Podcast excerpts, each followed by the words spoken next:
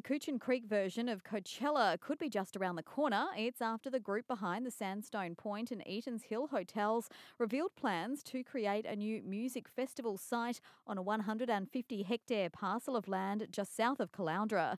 Kaminski Group Director Rob Kaminski says the old strawberry and turf farm they've purchased is surrounded by a national park and is capable of holding large-scale camping festivals, and he hopes now that COVID restrictions have eased, the first event will be held there within the year. We've uh, currently got an approval from council that we were supposed to hold a uh, festival around this time this year, but due to COVID and a few other things and uh, other arrangements, we couldn't do. But um, so we, yeah, we uh, definitely have got plans, and we've started to uh, make those investments in that uh, in that site to uh, to bring some live music to the coast. Meanwhile, the Woodford Folk Festival is back on after two years of COVID outbreaks and restrictions.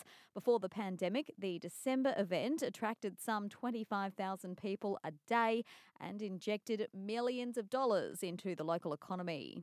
The University of the Sunshine Coast is about to begin clinical trials on a potential new influenza vaccine.